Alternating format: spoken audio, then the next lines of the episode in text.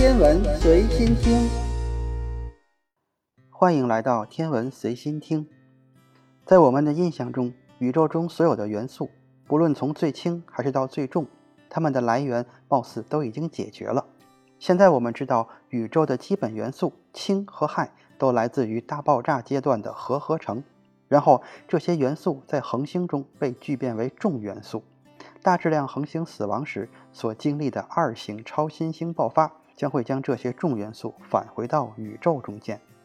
并且在这个过程中还会通过中子捕获的过程，大量产生核聚变中无法生成的重元素。可以这么说，二型超新星的爆发基本上已经把元素表中的重元素都包括了，剩下的一些缺失的部分或者缺失的比例，我们还可以从中子星的碰撞中找到。重元素的问题是解决了，但是我们常常忽略了一些比较轻的元素，比如像锂、铍、硼。相信你没有听说过，很少会看到有文章介绍这三种元素在恒星聚变中是怎样形成的。其实，恒星在将氢元素聚变成氦以后，如果它的质量足够大的话，直接会进入碳、氮、氧的聚变，然后是硫、硅，直到铁、钴、镍这些元素。恒星聚变的中间过程很少会经历锂、铍、硼这三种元素，就算是它们被有幸生成，也会因为高温立刻被电离成氢、氦和中子，也很难保存在恒星中。简单一点说，恒星聚变不能产生这三种元素，那么这三种元素不能在恒星中产生，但是在宇宙中确实存在，它们又是在哪里生成的呢？尤其是我们对锂元素在大自然、太阳系。甚至在银河系中相对比较高的含量，更是无法解释。这个问题困扰了天文物理学界将近六十年的时间。不过，在最近，由天体物理学家萨姆纳斯塔尔菲尔德领导的新研究，解决了锂元素来源的这个难题，找到了缺失的那一部分。这篇论文发表在美国天文学会天体物理杂志上。这篇文章里解释了锂元素很难保存在高温的恒星中。但可以存在于行星、小行星或陨石中。通过测量太阳系陨石中锂元素的含量，我们就能够知道在太阳系形成的时候星云中锂元素的含量。然后通过对银河系中大量的恒星进行观测，测量它们的质量、大小、颜色、重元素丰度，然后跟我们的太阳系进行比较，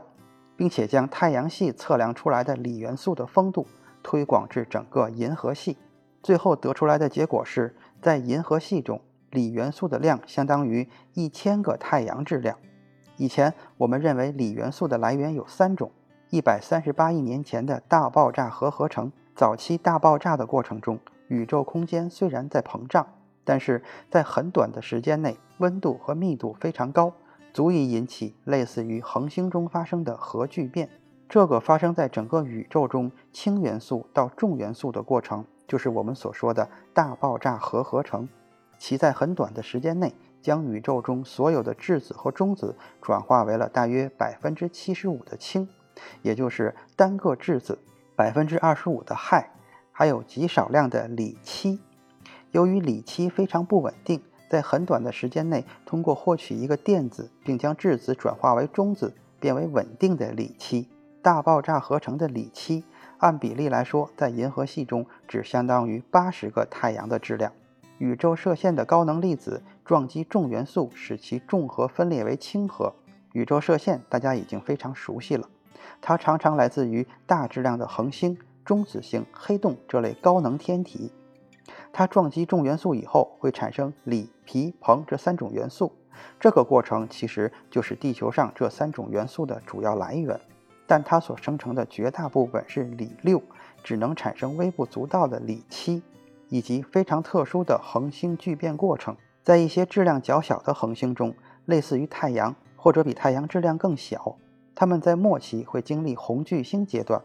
恒星外层高温会大幅降低，但是这样的温度依然是无法直接制造出锂七的，因为它十分的脆弱，但可以像大爆炸的时候制造出铍七。然后将这些元素对流到外层温度更低的地方，直到它衰变为锂七。所以说，在低温低质量恒星的末期，我们会发现锂七的含量会大幅增加。并在死亡以后将这些锂期返回到宇宙中。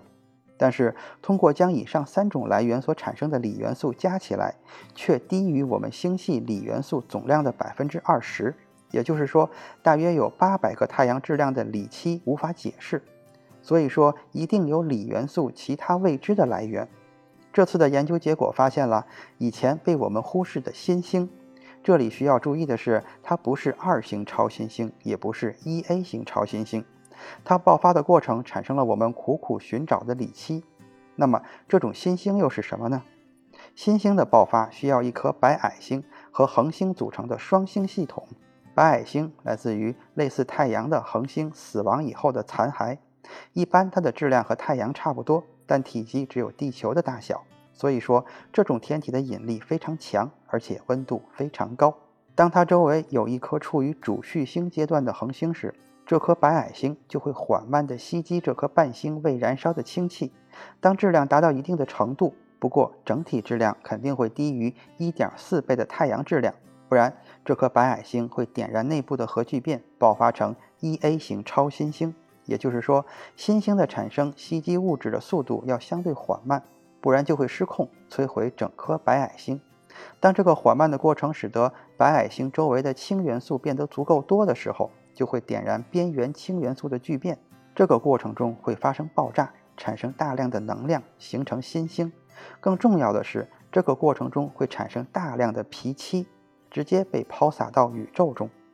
产生新星爆发的白矮星并不会在爆炸中被摧毁，而是会消耗掉它吸积的物质，使得物质回到刚开始的时候。然后它会继续缓慢地吸积伴星的物质，直到产生下一次表面核聚变发生爆炸。这次科学家团队在新星的爆发过程中发现了大量的铍漆，而且丰度远高于红巨星中的铍漆。所以说，这次的观测发现解释了长期以来星系中乃至宇宙中锂期来源的问题。这些锂期来源于频繁爆发的新星之中。今天的天文随心听就是这些，咱们下次再见。